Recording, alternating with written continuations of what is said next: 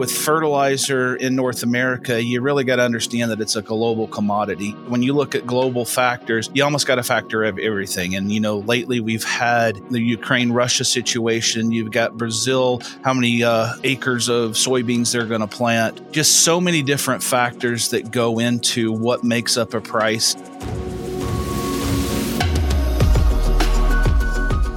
Welcome to The Future Faster, a sustainable agriculture podcast by Nutrien Ag Solutions, with our very own Tom Daniel, Director North America Retail and Grower Sustainable Ag, and Dr. Sally Fliss, Senior Manager North America Sustainable Ag and Carbon. This is your opportunity to learn about the next horizon in sustainable agriculture for growers, for partners, for the planet. To us, it's not about changing what's always worked, it's about continuing to do the little things that make a big impact. On this week's episode, Mat Taylor, Senior Director of Procurement at Nutrien Ag Solutions, joins us to discuss how global supply line issues are impacting the supply of essential farm inputs. We'll talk about what's driving these supply line issues, how that's impacting the prices growers pay, and what we can expect to see in the months ahead. Plus, how all this plays out in the greater sustainability context for North American farmers and how they can help lessen the impact. But if you haven't yet, make sure you're subscribed to this podcast in your favorite app. Also, make sure you follow Nutrien Ag Solutions on Facebook and Instagram. I'm Dusty Weiss, and it's time once again to introduce Tom Daniel and Sally Fliss. And Tom and Sally, we haven't really talked specifically about carbon markets in some of the most recent episodes that we've done here, but there have been some pretty big news making announcements in that department lately. So, can you bring us up to speed on what's happening and what it means? Sally, I think one of the biggest things that's happened in the last few weeks, especially, was the uh, Indigo announcement that they have been the first company to actually get credits for a nature based carbon credit, which are farming credits in a scope one piece. That's new. We've been waiting for someone to get across that threshold, and it looks like Indigo is going to be the first one to get to a verified credit today. Yeah, it's exciting news, Tom, to see that threshold finally achieved because it's a long process to get through that. And it's been a long process for us in both our scope one and our scope three. And so to see that it is an attainable outcome is exciting and that we're on the pathway to achieve some of the same things over the next few months is pretty exciting to see that somebody's attained that outcome at the end of the day. And there is an opportunity there for us. Indigo's been working on it for a long time. Part of the credits that they achieved in this first group were from 2018 changes. So it's a long process, but exciting to see that we're finally getting to that outcome that's been discussed for so long. And it's a real verified, validated credit that can be traded on the marketplace and hopefully helps bring additional value to all of the credits that we're generating or other people in the marketplace are generating in order to bring more value back to the growers. Yeah, and I was reading uh, the article that came out Indigo touts their verified ag carbon credits, and their CEO basically said that there were 175 farmers that would be receiving payments for basically their 2018, 2019, and 2020 practice changes that they had initiated on the farm. And most of the practice changes that we're looking at were around no till or reduced tillage in cover crops. So that's where the payments were being generated. Out of all the acres that they had within Indigo for those three years, it looks like roughly 19,000 carbon credits were generated and sold to corporations. So to see the um, first transaction actually occur on what we call nature-based payments, farmer credits, is is pretty exciting. What's your opinion, Sally? Does this open a floodgate now for other companies to start being able to uh, get to a verification? I know you're in the process right now of verifying uh, some of our Scope One offsets from our 2021 projects. What's your thought on the progress now of the marketplace? I think it gets some interest back into the marketplace. I really kind of feel like, and we were hearing this from growers as well, right, over the last six or eight months, that none of this seemed to be real yet. And so I think we were starting to see some loss of interest in the field and probably some loss of interest from the buyer side as well of are you guys ever going to get to anything that's a verified and validated outcome? And so I think it's really great for that to help pushing that forward and show the industry on both sides, both the generators and the buyers of the credits that this is real. We can actually do this. Unfortunately, the way that the verification validation process works and that we're verifying and validating every project individually at this point in time, it's not going to go any faster just yet. There's still some roadblocks, obstacles, pinch points on the verification validation side that won't make it a floodgate opening of credits available, but at least gives us all some hope that we're going to get through this process and there is a place for these nature based ag credits in the marketplace but the amount of time that goes into verifying and validating that these credits are real and the practice changes happened, that the growers exist, that the fields actually are out there, which is all good to make sure that what we're bringing to the marketplace is something that has value and is real and gets us away from being accused of greenwashing. There was just an article as well in the last week, Tom, one of the European airlines was called out on some of the claims that they're making not being backed up by the level of data or rigor that the evaluators or the NGO side of things feels like some of these claims should have at this point in time. So it's a slow process, but we're really trying to get to a place where we can show that what we did is real and actually occurred and we've made a real impact in the landscape.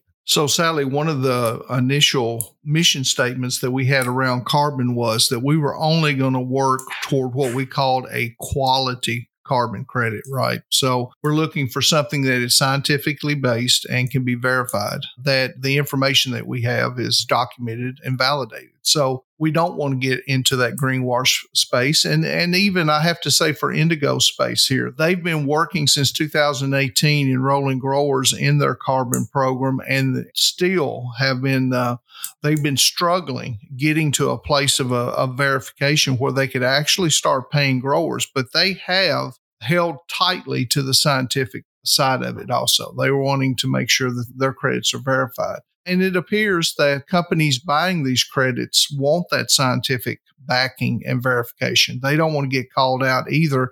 You were mentioning the European um, airlines, but that was a KLM article that came out about their passengers being able to get to a net zero carbon footprint if you fly their airline.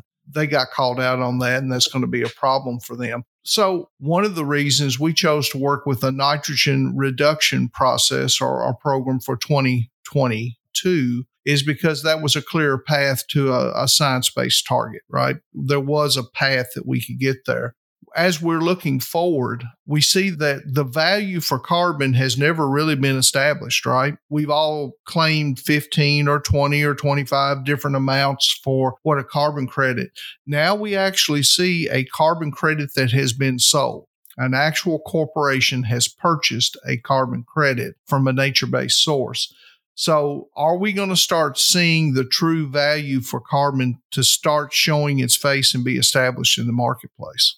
I think it gets us closer. I'm not sure we're quite there yet. It's a great achievement, but it's when you think in the large scheme of number of scope one credits that some of these companies need to obtain, you know, it's 20,000 credits. So it's not going to meet any one company's total needs, but it is going to start to show that there should be a value placed on them. And I think it's going to set a little more of a realistic impression of how many credits are really generated per acre. There was a lot of talk in the press, in the communities about how one ton per acre should be your goal or your estimate. And if you look at the numbers that came out from Indigo, they're somewhere closer to, you know, half a ton or less. So it puts a little more reality on what is really possible, I think, and starts to shed some light on that. And I know you and I have talked about that on the podcast before, Tom, that this market is pretty fluid. It's also maybe not exactly as large an opportunity as has been discussed in the ag press or other press because you know the other pieces you mentioned the number of acres they had some of the same challenges we did that you get growers to that sign up point, but by the time you get all the way through the process of practice implementation or data collection or whatever it is, not every acre that signs up is still going to generate a credit at the end of the day. And so there's lots of different reasons why that happens. And I hope this helps sort of reset the vision for what the opportunity is in the ag marketplace that maybe it's not as big an opportunity as had previously been discussed whether it's on a per acre basis or an eligibility basis or just all the things we see in the field that change why or if a grower actually gets a practice implemented on the ground Exactly. I think we were surprised. One, of all the acres of growers they had enrolled in their program up through 2020, that only 100,000 acres actually, as we say, made the finish line and got across the finish line to verified credits. And then the fact that there were only 19,000 credits that were actually verified to the 100,000 acres. So, you know, you're talking about a 0.2, a 0.19 number, and that was much lower than the marketplace, or at least the uh, marketing side of carbon has been touting for the last three to five years. And so I think we're going to see a reality check on some of that. I mean, even in our own discussions within our data teams, you know, we're looking at numbers that are somewhat less than what the marketplace originally thought. So I think there's going to be a gut check a little bit. I'll use that phrase that we're going to see these credits as far as their initial values, as far as tons created per acre, are going to be smaller. That's why the value for the carbon needs to start creeping up as companies buy these credits because we need more dollars generated on a per acre basis to offset some of the cost of cover crops or tillage changes or whatever those changes may be. So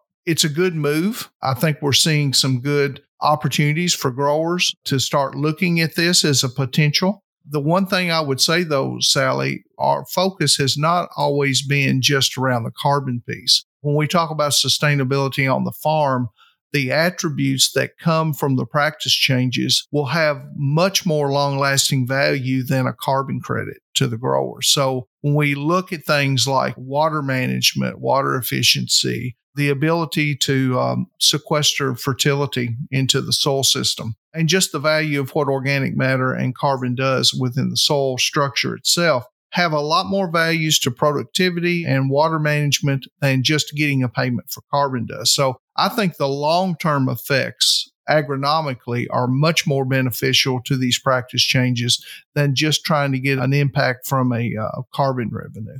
Well, and Tom and Sally, it is big news. It's worth taking note of. And I think folks should always keep in mind that we're going to have the latest information on these sorts of stories for them right here on the Future Faster podcast. So we'll drop a link to further news coverage in the episode description for anyone who wants to learn more. But this is a discussion that'll be ongoing, and we'll always have the latest on it right here. But hey, as long as we're perusing the headlines today, there's a story that's been in the news pretty much every day for the last six or seven months. And that's some of the supply line issues that have impacted every industry, but especially us right here in the agriculture inputs space. And so, coming up after the break, we're going to talk to Mat Taylor, Nutrien Ag Solutions Senior Director of Procurement, about how input supply and pricing issues are being addressed and what growers can expect going forward. That's coming up in a moment here on The Future Faster.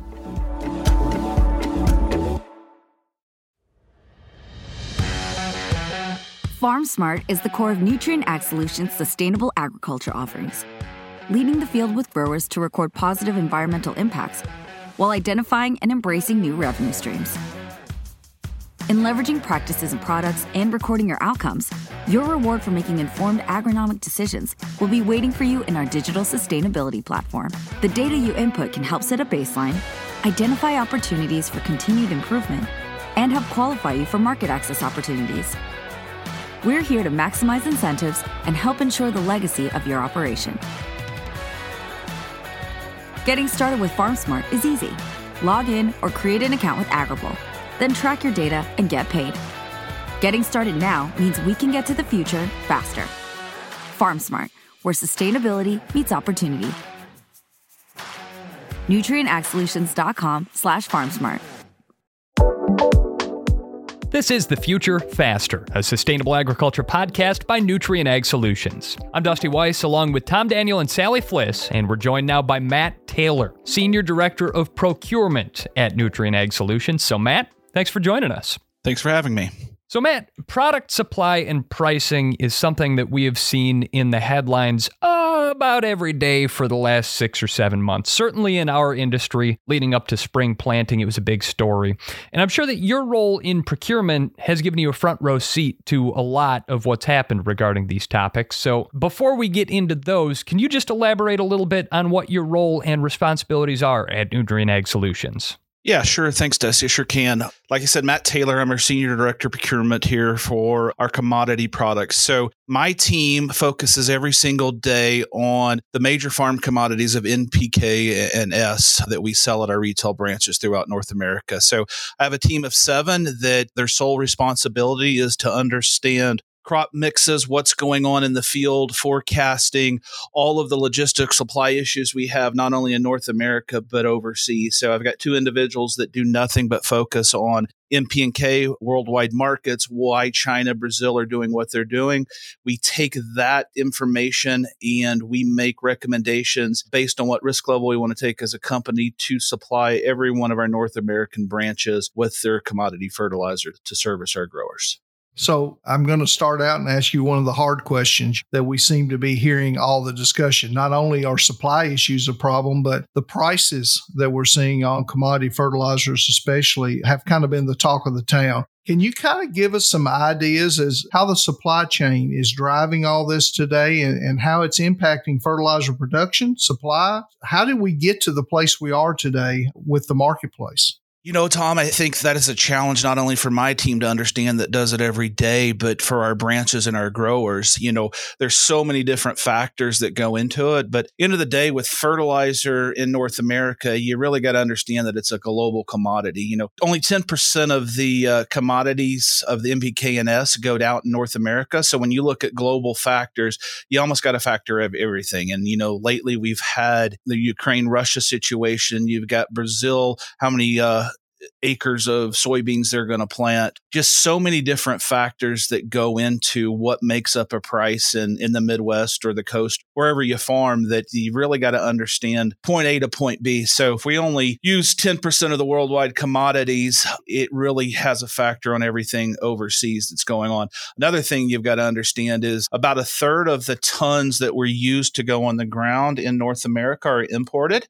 So we are becoming more self reliant on North American production plants. They're producing more tons than they ever have. But at the end of the day, it's still not enough to satisfy the tonnage that we need to crop everything from north to south, east to west. So, long story short, Tom, there's so many factors that go into it. And I think that's probably where we set ourselves apart a little different as a company, meaning we've got experts in the field understanding what crop mixes are in every state from every branch, all the way up through my team to understand what's happening globally. You put all those factors together and it paints a different picture of, of how we look at things. So supply demand is your biggest driver of this.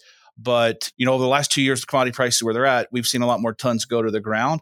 So when you factor all that in, needing more tons, it does put more uh, emphasis on understanding the whole global picture than just understanding one local market.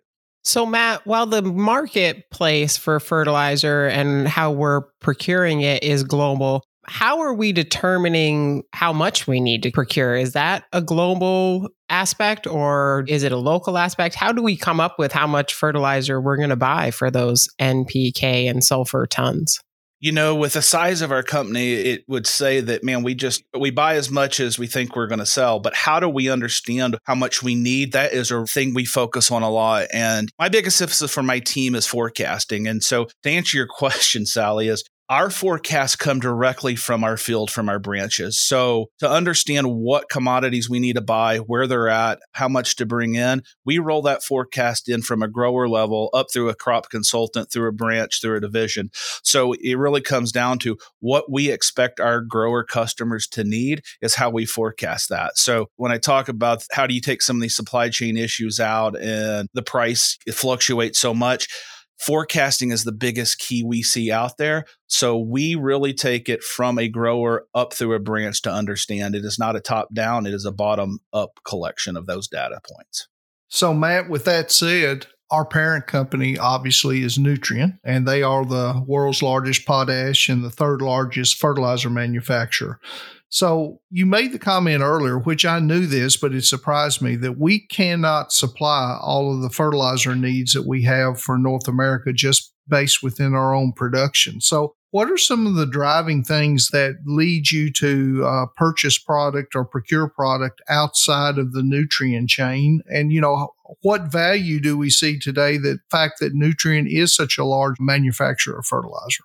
You know, with Nutrien being our parent company and having mines and, and production facilities through North America and the world, it leads you to believe that it, it, would be easier for us to get tons. And it is. We do have mines and production facilities that do help us. But if we can't forecast what our needs are and when we need them, it doesn't mean too much. So the forecast from the field of when, where, and why, what time of the month you need it, what time of the quarter you need it, is it for side dress, is it for pre-plant? All of those factors come into where we're going to purchase tons. I think everybody's got to realize that these plants aren't sitting in everybody's backyard. So if we need potash in Kentucky or, or Indiana, that lead time could be anywhere from two weeks to six weeks, depending on logistics with railroads and different factors.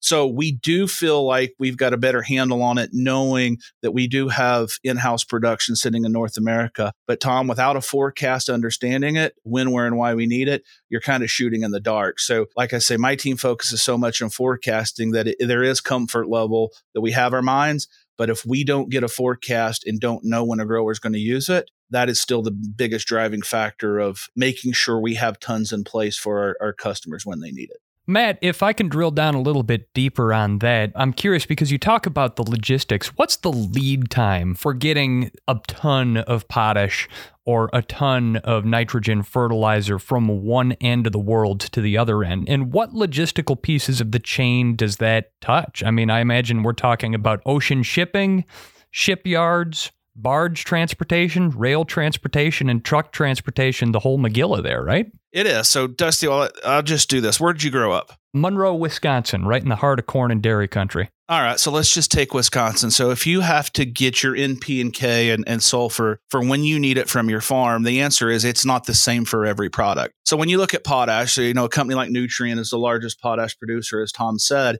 That's fairly simple. You know, it's just across the border up there for you. So a two or three week time from when production to get it to our facilities, that's best case scenario, right? But you need to have enough there to satisfy all of our growers. So that lead time just from point A to point B is a few weeks, but we give ourselves two to three months to fill our system. When you look at the nitrogen side of it, it depends on what product. 50% of the urea into the US is imported. So you could be talking three months by the time you make a ton of urea in Saudi Arabia, put it on a vessel, go to NOLA, up through the river system on up to it. When you look at the phosphate, it's the same thing lot of imported tons from overseas. So every single product operates independent of itself on a logistics basis. So, six to 12 months is how we do our business planning to make sure we have those tons available. Next question for you, I guess, would be when are you going to start planning what the weather's going to do? That can be either two weeks before or two weeks after. So, to understand that whole value chain of point A to point B, it's not just a two week window. It's normally a three to four month window because how many imports we have to bring in, right? Then you throw in railroad strikes and political issues. All of that comes into play when you look at when you need the tons and where you need it. So I'll say it probably a million more times this podcast. Having not only our branches understand how many tons they need and when they need them, but for a grower, when do you need your tons? Where you need them? It's not just as simple as picking up the phone and calling and saying, Hey, I need it tomorrow. We do need that lead time to make sure we have tons in place to satisfy your needs. And I'll say it again and again and again, but logistics is nothing short of magic from where I'm sitting. I'll tell you that. It's remarkable that we're able to make those supply chains work at all. It is. And, you know, I'm not saying that if you looked up tomorrow, we wouldn't have fertilizer for a grower, but in these high prices, we really do focus on how many tons we're going to sell. And that directly comes from the field of what we are being told, you know, whether planting corn or soybeans or how it all looks. Application rates play into a lot of it. But the best information we can get and plan only helps us in the long term this comes back to the discussion I think we have on every podcast of the value of that data from the grower side, from the retail side. It's not only valuable in the grower and the crop consultant making a good decision in the field for the right source, rate, timing, and placement of fertilizer, but it plays into this whole whether or not they can get what they need. You know, we often get asked by the environmental side of things, why won't growers just make a fertilizer change? Why don't all growers just use a stabilized fertilizer product. And there's just so many things that go into that decision and availability to be able to have the product when you need it, where you need it, and in the form that that grower or crop consultant is looking for. So we probably should have named our podcast something about data, Tom, and not sustainability. I feel like. yeah, yeah, that that would get a lot of listeners. Yeah. So as you know, thinking about your answer to Dusty's question, Mat, on what's the timeline and how many different types of logistics come into getting fertilizer to the time and place that we need it, how much more stress or how much more challenging has the marketplace become over the last definitely three years, but probably 10 years as this really has grown to be more of a global market. And as you mentioned, all of the other factors, political or labor or social, that also impact the movement of fertilizer. I've been doing this 20 years and, and I'm going to say that it's still point A to point B, right? It's just your equation has changed a lot of where your ton sits. So as North America's become more self reliant on itself of new production plants coming up, it's that lead time that we talked about, Dusty, about the logistics. Like when do you need it? How do you need it? Where do you need it? Farming practices have changed a little bit of maybe less at pre plant and more spoon feeding the crop as it goes. So all of that plays into the factor of what we're going to buy and when you're going to buy it. You got to remember what the biggest thing is, is even if the lead time is two or three weeks to get it, we don't have enough storage and the North America does not have enough storage to hold it all at once. So all of our tanks and our bins, we're turning those things two to three times. So I guess, Sally, you know, when it goes back to it, do you need all your tons in March because you're going to put it on a pre plant or you're going to side dress it towards the end of the crop season? All of those things, the better data that you can give us, essentially should turn into better pricing, better service, better everything because we're able to take out some of the headaches that we've had in the past of holding stuff for four or five months, hoping you come in and, and buy it rather than having it there in I guess the right time, the right place. So, you know, we're really focused on movement of product just to make sure we can service the growers. You know, price, I don't want to say it's irrelevant in a lot of ways, but if we don't have product for a grower when they need it, it doesn't matter what the price is. So it does come down to our buying cycles are really focused on when a grower needs it and not having too many tons left over, right? So all that forecasting, all the logistics comes into a big piece of that. So, Mat, one of the things we concentrate on is making recommendations at the field level, really around sustainable sourced products, right? So, a lot of the fertilizer products, we're seeing so many changes in the fertilizer industry, the way we deliver fertility and nutrition to a particular acre lots of new technologies. You know, you're seeing nitrogen put on multiple times during the year. You're seeing phosphate put on with an optimized biological, for instance. There just seems to be a lot of discussion around sustainable fertilizer and nutrition for the crop. How do you see that? Do you see changes in the marketplace today? Are we using less of any of the particular commodities and maybe going more to maybe in furrow type fertilizers, those type things? Are you seeing any trends at all in the marketplace? Yeah, we are. And, you know, like I said, I've done this 20 years. And right when I came on, you were starting to see some of the phosphates with zinc built in and homogeneous products, right? So, on the phosphate side of it, you've seen a lot of changes. And I think a lot of it is being more efficient of where you're placing your fertilizer. Make sure you're not getting a, a bunch of loss and just slinging it out there. So, we do feel that the sustainable practices that not only we are doing, but other companies as well, is very vital in the future of the fertilizer world, right? It just doesn't make sense to run the same program that you have because of some of these high prices and what we're doing for the sustainable side of the world. So I think these things are great. I think they're going to continue to get bigger. I think the question from someone like us to a grower is what value do you see? Because there's so many different flavors of stuff being offered out there that I think it still comes back to knowing what you want, where you want it, how you want it. A company like us can really put that in a plan through your team, Tom, to make sure that we are doing what's not only right for a grower, but what's right for our industry as a whole. But I do see that this being more talked about. Every supplier out there has a sustainable group now. Four or five years ago, I couldn't say that they did, right? So the question is, what is right for your farm and how do we help you provide that sustainable option to help you maximize your yields and be more efficient?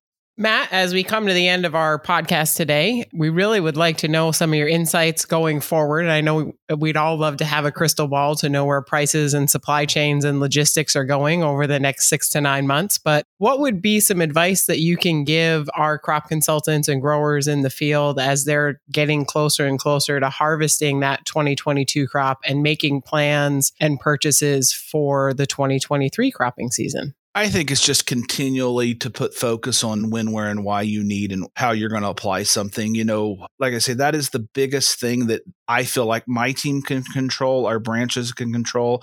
And as a grower, if you know your business like we know that you do, being able to tell us when, where, and why is probably the biggest thing. You know, some of these price fluctuations, there's a lot of things that go into it.